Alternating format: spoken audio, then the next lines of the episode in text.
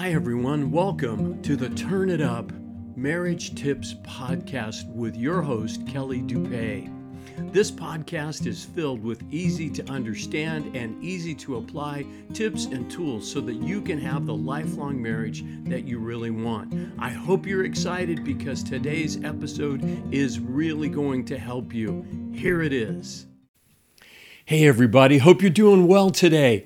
Question for you is your marriage built on a strong foundation that will withstand the challenges of life?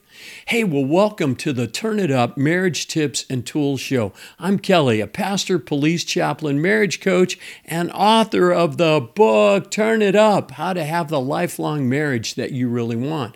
Hey, Jesus gave us a lot of marriage advice. Some of it was direct, some of it was indirect.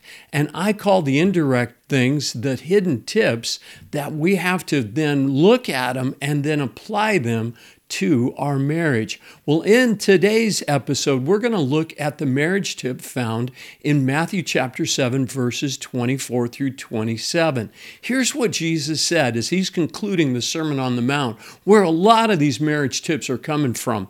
Anyways, here's what he says Therefore, everyone who hears these words of mine and puts them into practice is like a wise man who built his house on the rock. The rain came down, the streams rose, and the winds blew and beat against that house. Yet it did not fall because it had its foundation on the rock. But everyone who hears these words of mine and does not put them into practice is like a foolish man who built his house on sand. The rain came down, the streams rose, and the winds blew and beat against that house, and it fell with a great crash. Wow, what a profound analogy. Now, how does this relate to our marriage? Well, just as a solid foundation is crucial for a house to withstand the storms that come along, a strong foundation is vital for a marriage so that you can get through and weather the storms that come your way. And believe me, storms will come to your marriage. Building a strong foundation begins with actively listening to the wisdom and guidance offered in the Word of God. It's not just about passively hearing or reading the Word of God, but about absorbing the thoughts and applying them to your life. When we take the teachings of Jesus on love, forgiveness, and selflessness to heart, we become like the wise man who built his house on the solid rock. And in the context of marriage, actively listening means seeking to understand our spouse's needs, desires, and concerns. It involves setting aside our own agendas and truly hearing their words, their thoughts, their emotions, and their perspective.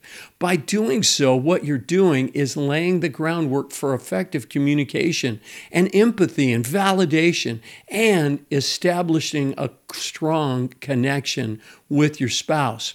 However, it's not enough to just listen and understand. We must also put the teachings of Jesus and the scripture into practice.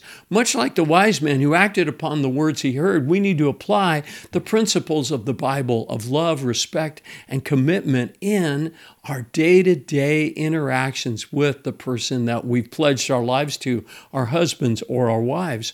For instance, when challenges arise and the rain pours down on your marriage, how are you going to respond? Do you allow your emotions to control you, or do you stand firm on the foundation of love, grace, and patience? Um, that come from the Word of God. Well, by embodying these values, we can face the storms together and remain united and resilient. You can withstand the storm and um, move forward. And actually, the storms make you stronger. On the other hand, when you neglect to put the teachings of the word into practice, it's like building your marriage on sifting st- sand, shifting sand, shall we say.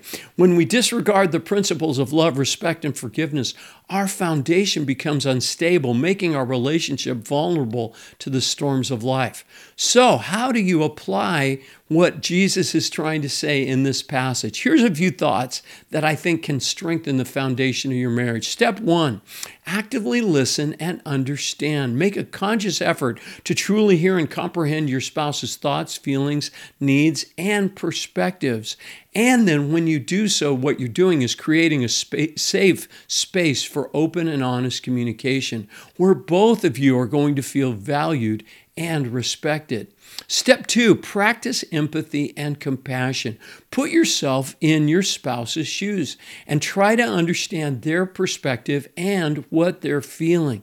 Choose to empathize, showing kindness, patience, and support, especially during the challenging times of life.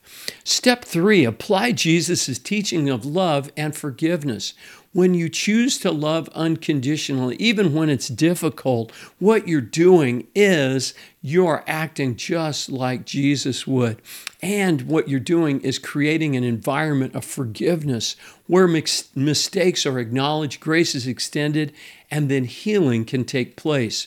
Step four, commit to growth and self improvement. You know, we're all a work in progress, and I want to encourage you to think about progress and not perfection but think about growing. How can I get better at being a husband? How can I get better at being a wife? Recognize that as both of you grow, what's going to happen is that your marriage is going to get stronger.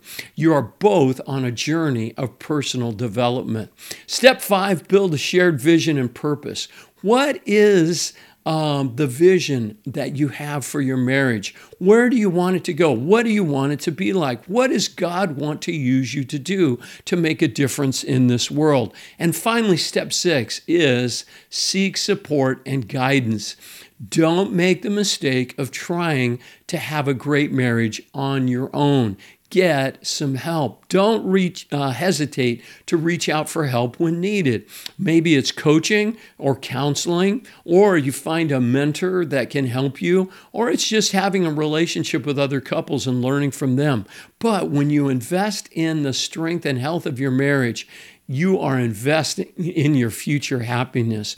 Well, let me leave you with this encouragement. Building a strong foundation for your marriage requires intentional effort and a commitment to practicing um, what you read in the Bible, and especially the teachings of Jesus on love, forgiveness, and understanding.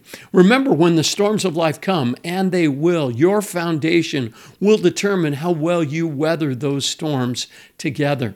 Hey, well, if you want some more input on this topic, check out my book, Turn It Up How to Have the Lifelong Marriage That You Really Want. It's available at an amazing 75% discount. Just go to turnitup.coach slash 75. For less than the price of a cup of coffee, you can transform your marriage. Well, that's all for today, folks. Thank you for tuning in to the Turn It Up Marriage Tips and Tools Show. I hope you found some inform. Mm, I hope you found some inspiration. That's what I'm trying to say in the Golden Rule and its impact on your marriage.